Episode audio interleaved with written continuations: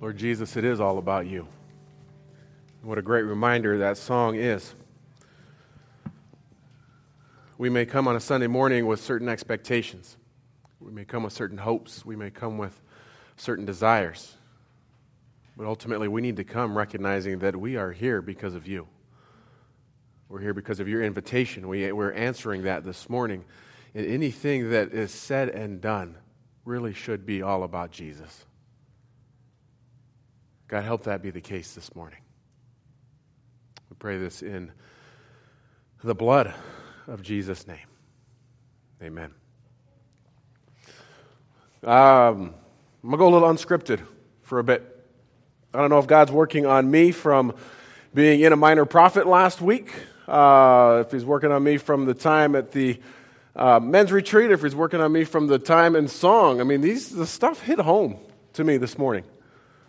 Um, I think so often I want to see God as, you know, yay, happy, full of grace. And we sang a song, you know, visit this place full of mercy and grace. And, and I wonder how often, if God truly did visit this place, not saying that He isn't, not saying that He hasn't, but if God truly did, would, would I be in the same mental condition? Would I be in the same uh, heart place.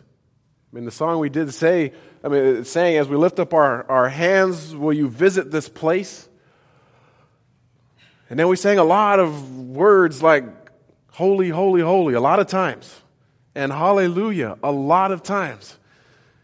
And I know there's some people, I'm going to say in any church, I won't specifically say in here, that don't like repetition of something over and over and over, but I couldn't help but wonder man, if God visited this place, would we have anything else to say? Could there be anything else we could say besides hallelujah? Holy, holy, holy.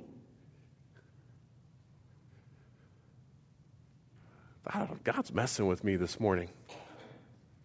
I mean, I, I, was prepping. I prepped last night. We came back, Tim and I and Seth from the men's retreat. was prepping last night. No was good this morning. I was prepping, and I seriously, caught my breath, and I'm like, ah, don't do this to me this morning, Lord. Don't convict me. And then, Tim, you have to go and pick all these songs. What if God visited this place? Holy, holy, holy.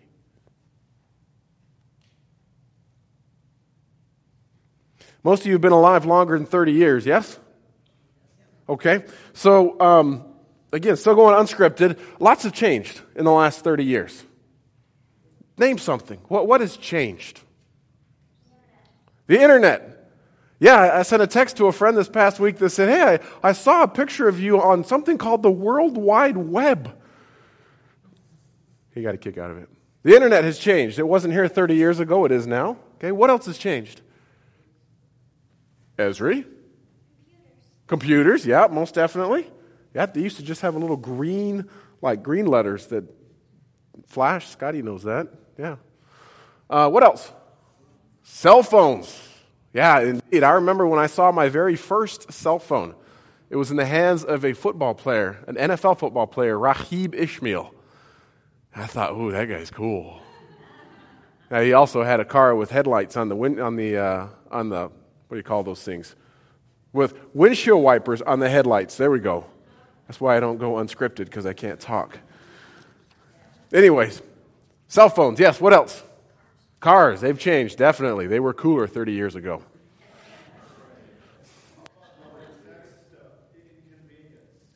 Uh, how what? Like the speed of life affects stuff?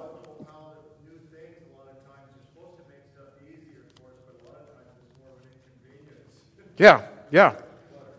Okay, yeah? Human interaction. That has changed a lot. 30 years ago, we actually, when we were talking about like face stuff, it wasn't Facebook, it was face to face. Yep. Yeah. Okay. Yeah, Ronnie?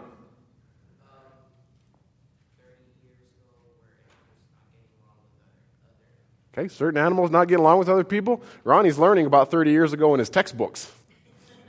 Donovan? Yeah. Okay. Yeah, a lot has changed. A lot has changed. Susie? Yeah. Yeah, our list of friends. Sure. For, for some generations, they're saying goodbye, and for others, they're collecting more and more. I have like, I don't know, 560 some friends on Facebook. I think I only know like three of them. Ronnie's one of them. The year was the 625 AD. God's people were struggling with pride, with leadership uh, issues, with the worship of things other than God. Those types of sins. So God sent his prophets.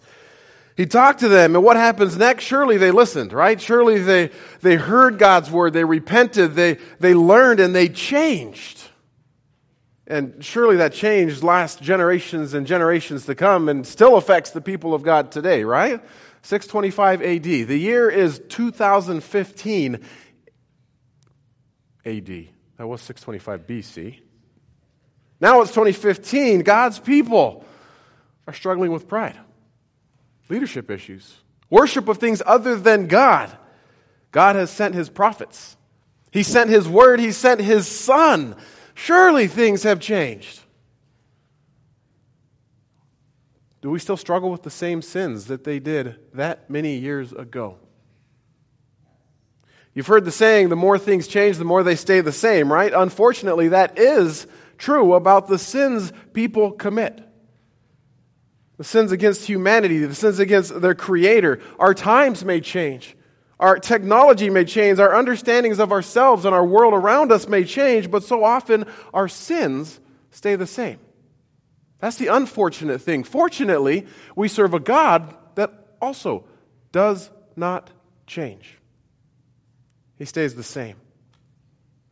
Over the next couple of weeks, we're going to do a short series, two weeks, this week and next week, called God's Unchanging. It's a little study in the prophet Zephaniah, and we're going to look at a few of the areas he does not change. Now, uh, a little further out than two weeks, uh, the next six months or so, uh, we're going to be doing a study in the minor prophets. Pastor Ron kicked this off last week. He did a great job tackling Nahum in one day. And if I could copy something from him, I would say the same thing. Oh, I don't know why these texts were assigned to me today.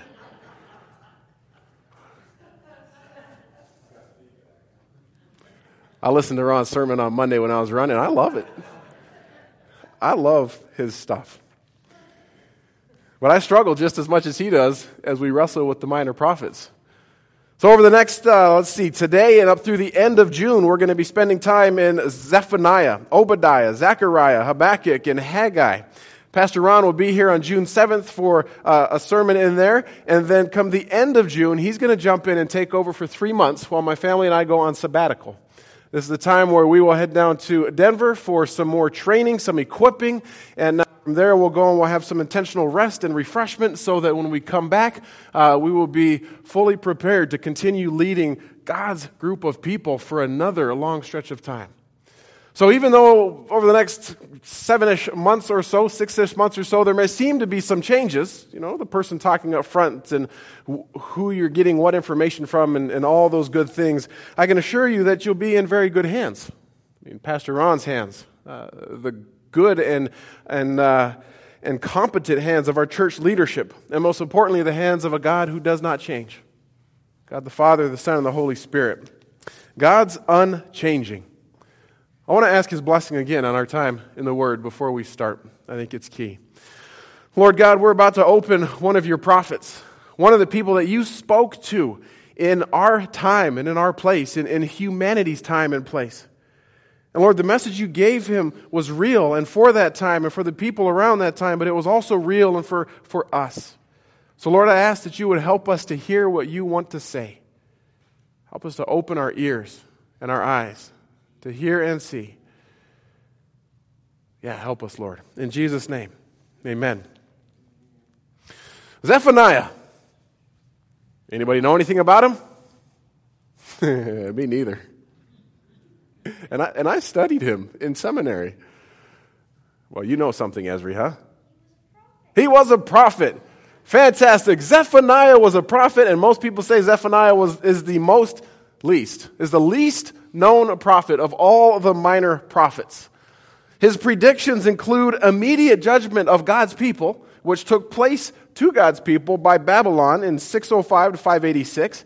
And he also prophesies about the ultimate judgment at the end of the age, the day of the Lord. I encourage you guys to read these three short chapters this week, and you'll see several places where he talks about the day or the day of the Lord.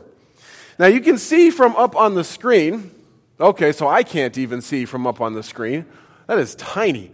Uh, a little bit you know, you could just remember last week how Ron said all these, these minor prophets were there, and he did a great job explaining all of it. On the very top right, you see Nahum, which Ron talked about. Uh, God was talking to the people of God about Nineveh.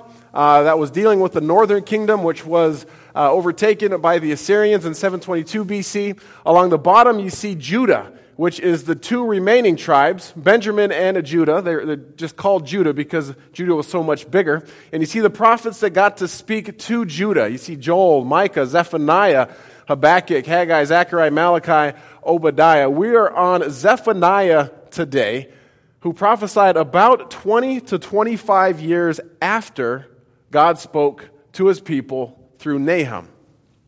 Ultimately, what God is doing through the prophet Zephaniah is calling his people to repent of its sins or face the wrath of God. He had called the northern tribes to do the same, but they didn't listen. They faced the wrath of God through the Assyrians, and the southern tribes are in great danger of also facing the wrath of God if they did not repent. Now, a few basic historical facts. Most people date Zephaniah right around 625 BC. Uh, they do that because he talks about prophesying in the days of King Josiah. Now, Josiah, for those who know, was one of Judah's better kings. He came to, to kingship at age eight, and he was known for tremendous reforms, especially reforms concerning idolatry. So that's a little background. Let's jump right in. Zephaniah 1, verse 1 says the Lord gave this message to Zephaniah when Josiah, son of Amon, was king of Judah. Zephaniah was the son of Cushi, son of Gedaliah, son of Amariah, son of Hezekiah.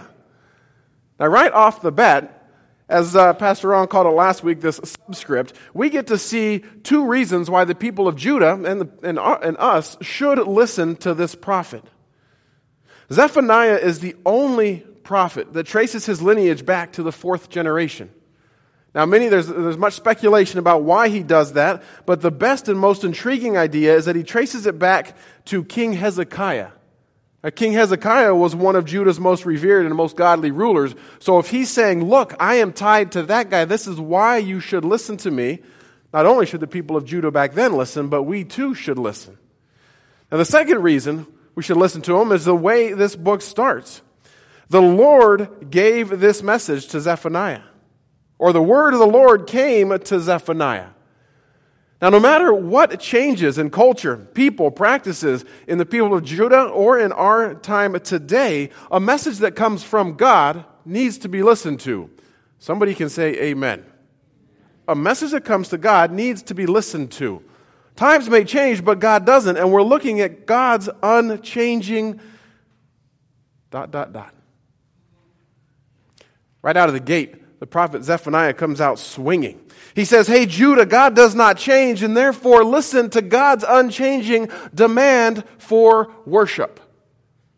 Listen to God's unchanging demand for worship of Himself. Chapter 1, verses 4 through 6. God says, I will crush Judah and Jerusalem with my fist and destroy every last trace of their Baal worship. I will put an end to all the idolatrous priests so that even the memory of them will disappear. For they go up to their roofs and bow down to the sun, the moon, and the stars. They claim to follow the Lord, but then they worship Molech too.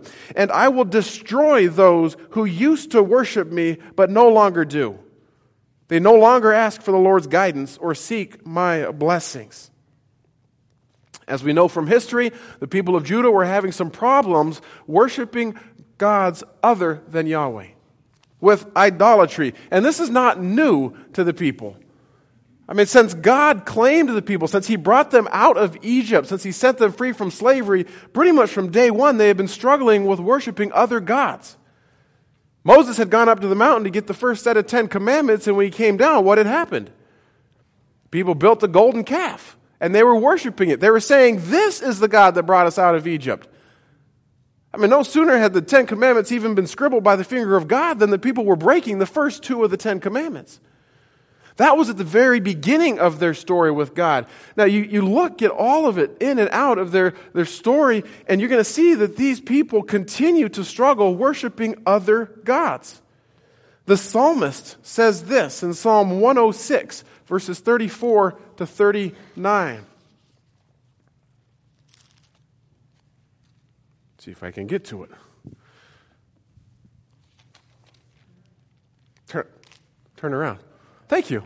The psalmist says this in Psalm 106, 34 to 39 Israel failed to destroy the nations in the land as the Lord had commanded them. Instead, they mingled among the pagans and adopted their evil customs. They worshiped their idols, which led to their downfall. They even sacrificed their sons and their daughters to demons. They shed innocent blood and the blood of their sons and daughters by sacrificing them to the idols of Canaan. They polluted the land with murder. They defiled themselves by their evil deeds, and their love of idols was adultery in the Lord's sight. This is David writing, which in that graph we saw earlier is even before the northern and southern tribes split. So the nation of Israel was already struggling with idolatry and you want to see how it was in the time of Judah that we're looking at today, read 2 Kings 22 and 23. So, what did this worship of other gods besides Yahweh look like for the people of Judah in 625 BC? We're going to spend most of our time in these three verses in Zephaniah. Chapter 1, verse 4 the first thing that they were worshiping other than Yahweh was Baal. Verse 4 says, I'll crush Judah and Jerusalem with my fist, destroying every last trace of their Baal worship. I'll put an end to the idolatrous priests, so that even the memory of them will disappear. Baal worship. This had been a stumbling block for the nation of Israel throughout its history, and supposedly this Canaanite deity called Baal brought fertility to crops and families. According to one commentator, Baal worship involved the worst forms of sexual depravity, religious prostitution. Remember, God doesn't change. He hated Baal worship when he first claimed Israel, and he continued to hate it. And that's why, in the first few breaths of Zephaniah's prophecy, God is vowing to eradicate this worship. God's got an undemanding, uh, unchanging demand for worship. And he doesn't like these ideas of Baal worship. Now, it's a good thing that today we don't struggle with worshiping sex. Unless we've come totally oblivious to it, we can't watch TV for more than 30 minutes without seeing some sort of inappropriate picture or sexual innuendo or subtle image that would draw our minds to sex. I mean, can you drive even one mile in Spokane without seeing a billboard or, or something that's directed towards the human body in a way that may not be pleasing to God. You can't. I mean, the pornography business makes more money in one year than all of professional baseball, football, and basketball combined. If this is not a culture that worships the God of sex, then I'm not sure what is. 625 BC to 2015 AD, chimes change, but the sins that the cultures commit hasn't. God is unchanging and will not tolerate worship of things other than himself, things we could call Baal worship today. Now you move on to verse 5, and you see that Baal worship wasn't the only blatant worship in Zephaniah. Verse 5 begins by talking about the worship of heavenly bodies in the skies. It says, For they go up to their roofs, and they bow down to the sun, the moon, and the stars. You talk about how the more things changed, the more they stayed the same. Had God not warned the people of Israel about this early on, even before he gave the Israelites the Ten Commandments? Listen to what God told Moses in Deuteronomy 4, verse 15 and following. He said, But be very careful. You did not see the Lord's form on the day he spoke to you from the heart of the fire at Mount Sinai. So do not corrupt yourselves by making an idol in any form, whether of man or woman an animal on the ground, a bird in the sky, a small animal that scurries along the ground, or a fish in the deepest seas. Verse 19, and when you look up into the sky and see the sun, the moon, and the stars, all the forces of heaven, don't be seduced into worshiping them. The Lord your God gave them to all peoples of the earth. Question. In the times of Moses, did the stars and moon and sun really deserve people's worship? In the times of Zephaniah, did the sun, the moon, the stars really deserve people's worship? No. In the times of today, do the sun, the stars, the moon still deserve people's worship? No. According to astrologysunsignpredictions.com, that's a mouthful. Roughly 30% of the population believes in astrology. So they figure that about 20% check their horoscope on a regular basis, either daily or weekly. 20%, okay? So if that 20% is 20% of people in the world, you figure that is about 1.4 billion people globally. Now you figure about a third of people in the world claim Christ. Okay, so you do the math and you figure that that's about 400 million followers of Christ that check their horoscope daily, that believe that that plays a role in how things turn out. 400 million, that's a lot of people claiming to follow Christ who, to some degree, still worship the sun, the moon, and the stars. If God doesn't change, how do you think he feels about that? Maybe the same way he felt when he had Amos talk. Amos said, It's the Lord who created the stars, the Pleiades, and the Orion. He turns darkness into morning and day into night. The Lord is his name. And he has got an undemanding, an unchanging demand of worship of himself, not the stars. Now, one more thing that worship other than Yahweh looked like for the people in Zephaniah's day. It's the end of verse 5. Verse 5 says, They go up on their roofs, they bow down to the sun, the moon, the stars. They claim to follow the Lord, but then they worship Molech too. Molech. That was the pagan deity of the Ammonites. You can read about it in 1 Kings chapter 11. The most detestable practice imaginable, child sacrifice, was associated with the worship of this God. Listen to how God feels about the practice of worshiping Molech. Deuteronomy 20. The Lord said to Moses, Give the people of Israel these instructions, which apply both to native Israelites and to the foreigners living in Israel. If any of them offer their children as a sacrifice to Molech, they must be put to death. The people of the community must stone them to death. I myself will turn against them and cut them off from the community because they have defiled my sanctuary and brought shame on my holy name by offering their children to Molech. And if the people of the community ignore those who offer their children to Molech and refuse to execute them, I myself will turn against them and their families and will cut them off from the community. This will happen to all who commit spiritual prostitution by worshiping Molech. Any doubt about how God feels about that Ammonite deity? He's not a big fan. It's a good thing child sacrifice doesn't still happen today, right? I mean, at least in our country, if, if it happens, the parents are going to get thrown in jail. But maybe other forms of child sacrifice happen. I was talking to a, uh, a, ministry leader in Spokane late last week, and he was telling me about a program called Watchdogs. It's a program that's designated to get fatherless sons in a relationship with men in the community. And he was telling me about a time a guy, a dad, came to a school and sat and ate lunch with his son. And there was a group of four kids, and one of the kids looked at the dad and he says, Are, are you his real dad? I mean, are, are, are you like the guy who, I mean, from his dad from birth, are, are you, the kid was obviously struggling as to how to even phrase the question. So when the dad looks at this young man and says, Yes, I am his dad, the young man that asked the question gasped and said, I've never met a real dad.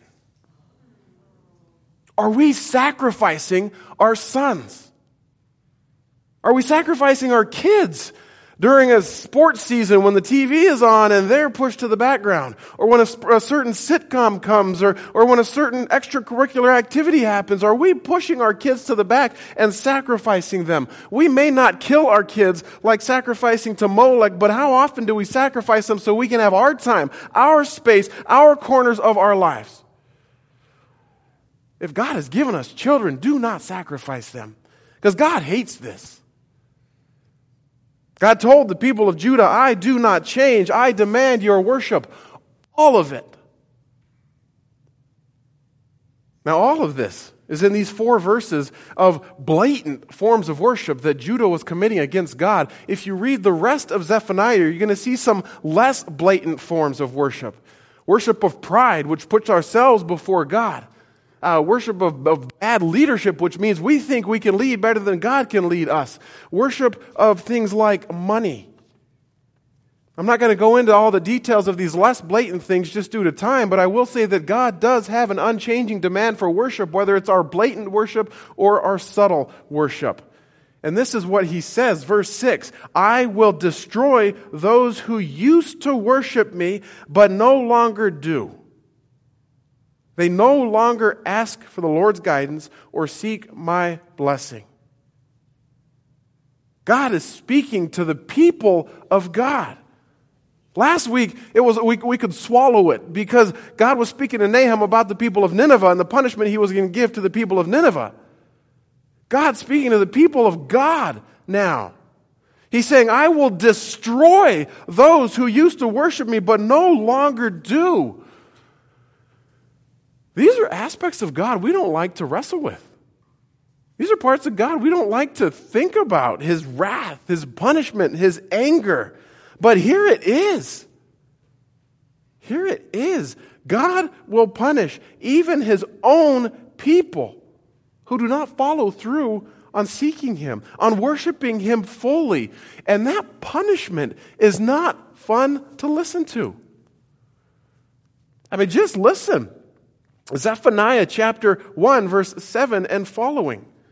Stand in silence, Zephaniah says, in the presence of the sovereign Lord, for the awesome day of the Lord's judgment is near. Remember, he's talking to God's people.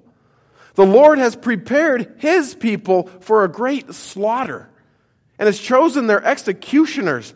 On that day of judgment, says the Lord, I will punish the leaders and princes of Judah and all those following pagan customs. Yes, I will punish those who participate in pagan worship ceremonies and those who fill their masters' houses with violence and deceit.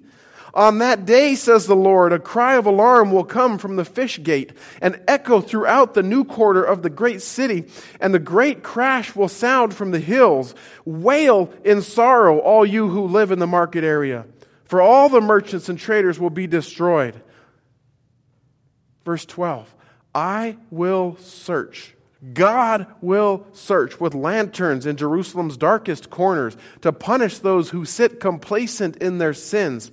They think the Lord will do nothing to them, either good or bad. So their property will be plundered, their homes will be ransacked. They will build new homes but never live in them. They will plant vineyards but never drink wine from them. That terrible day of the Lord is near. Swiftly it comes. A day of bitter tears a day when even strong men will cry out. Verse 15, it will be a day when the Lord's anger is poured out, a day of terrible distress and anguish, a day of ruin and desolation, a day of darkness and gloom, a day of clouds and blackness, a day trumpet, uh, when trumpet calls and battle cries. Down go the walled cities, down go the strongest battlements. Because you have sinned against the Lord, God says, I will make you grope around like the blind. Your blood will be poured into the dust, and your bodies will lie rotting on the ground. Your silver and gold will not save you on that day of the Lord's anger. For the whole land will be devoured by his fire of jealousy. He will make a terrifying end of all the people of the earth. Do you like the sounds of that? I mean, I, maybe this is why I'm wrestling this morning. We, we talk about inviting God into our presence. What if this is the God that showed up? He's talking to the people of God, searching with lanterns so that no one and no thing will be missed. Bitter tears, cries of distress and anguish, ruin, desolation, darkness, our blood in the streets. Hearing this makes me think, why would I want to worship a God like that? But as soon as I say that, I think back to verse 6 when it says, I will destroy those who used to worship me but no longer do. So, what should we do? I mean, if we don't like reading about a God who punishes even his own people who don't worship him fully, I'll be the first to admit there's days I don't worship God fully. This terrifies me. So, what do we do? I think a first step, just being willing to wrestle with a prophet like Zephaniah, is a good thing. Being able to recognize how serious God is about something and acknowledging that He will do something. Recognizing how serious God is about this. Now, I'm not sure if you caught this as we were reading the rest of chapter 1, but one of the things that God gets so riled up about is people's complacency about Him. Whether or not He will do something, His wrath towards sin, we see this twice. Once in verse 12, God says, I'll search with lanterns in Jerusalem's darkest corners to punish those who sit complacent in their sins. They think the Lord will do nothing to them, either good or bad. God wants us to hear about and know his wrath and do something about it. The second time he says something is in chapter 3 when he's talking about the city of Jerusalem. He says, No one can tell it anything. It refuses all correction. It does not trust the Lord or draw near to its God. So, to answer the question, what should we do? I think the first thing is to recognize how serious God is about sin, even today. Recognize and do not be complacent. The second step is to repent. Zephaniah chapter 2, verses 1 to 3. The prophet tells the people, Gather together. Yes, gather together, you shameless nation. Gather before judgment begins, before your time to repent is blown away like chaff. Act now before the fiery furnace of the Lord falls and the terrible day of the Lord's anger begins. Seek the Lord. All who are humble and follow his commands seek to do what is right and to live humbly. Perhaps even yet the Lord will protect you. Protect you from his anger on that day of destruction. A part of that repentance could be a literal and figurative posture before God. Verse 7 in chapter 1 says, Stand in silence in the presence of the sovereign Lord. You're standing in silence, you're realizing that you're in the wrong and that God has every right to pour out what he says he will. And yet, the prophet says, Recognize your sin, turn from it, repent, humble yourself, seek him, and if you do, there is still hope. Perhaps even yet the Lord will protect you.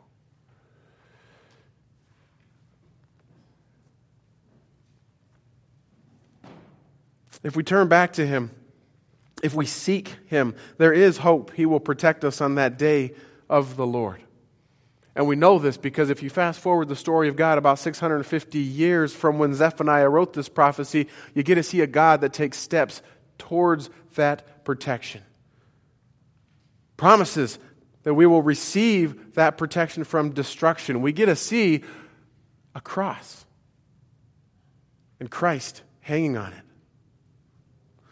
Listen to what the Apostle Paul wrote the church in Colossians. He said, For God in all his fullness was pleased to live in Christ, and through him God reconciled everything to himself he made peace with everything in heaven and on earth by means of Christ's blood on the cross. This includes you who were once far away from God, you who were his enemies, separated by him by your evil thoughts and actions. Yet now God has reconciled you to himself through the death of Christ in his physical body, and as a result, he has brought you into his own presence. You are holy and blameless as you stand before him without a single fault. These are the verses I typically cling to, and that's why I think I haven't feared the wrath of God quite as much, because I know that Christ paid the price on the cross. But listen to verse 22 you must continue to believe this truth and stand firmly in it. You must continue. Yes, Christ paid the price. Accepting Him assures us that we, will be protected from God's judgment, but God's still going to judge. And this isn't always an easy message to hear. In fact, there's a lot of debate. Will God judge Christians? Will God not judge Christians? Is he going to use the standards in the Old Testament? Is he going to use the New Testament? What was Jesus always saying? Repent for the kingdom of heaven is near. Repent. In John 9 39, Jesus says this I entered this world to render judgment, to give sight to the blind, and to show those who think they see that they are blind. Now, I realize Jesus also in this same gospel said, I did not come to judge. So that's where there's this rub of is Jesus going to judge us? Is he not going to judge us? Bottom line, what we're seeing, if we truly hold to the authority of Scripture, both the Old Testament and New Testament, is there is a God who says, I will judge. You need to humble yourselves, turn to him, repent. Today's minor prophet Zephaniah speaks very pointedly towards God's people. That's us. Through the prophet, God shows his undemanding, excuse me, his unchanging demand for worship. He shows an unchanging demand for repentance. We are God's people. Have times and cultures changed from 625 BC to 2015 AD? Yes, they have. Do we still struggle worshiping only God? I know I do at times. God has an unchanging demand for worship. So, what will we do with it? I don't know the answer to that. I think He's given us some ideas repent, turn, recognize. But what does that mean for you? What does that mean for me? Maybe today all I can ask is that you search your heart. You ask God to search your heart for areas of sin that you may have become complacent in and then turn and then repent. Because as the prophet says, perhaps even yet, the Lord will protect you. Let's pray.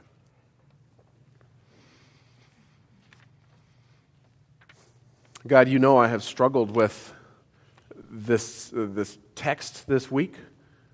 You know, you have been pushing me even today.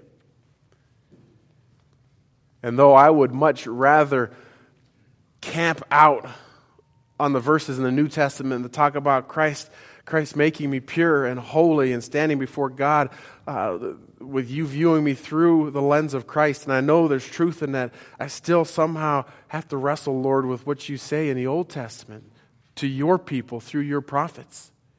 God, forgive me for complacent sins that I have committed. Bring those to mind. Push me to change. And then keep walking with me as more than likely I'll fail again.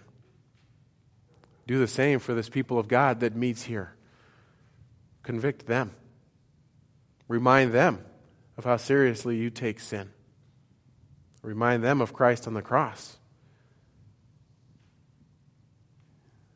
And I thank you that even in the hard passages, really what you're doing is showing us your heart.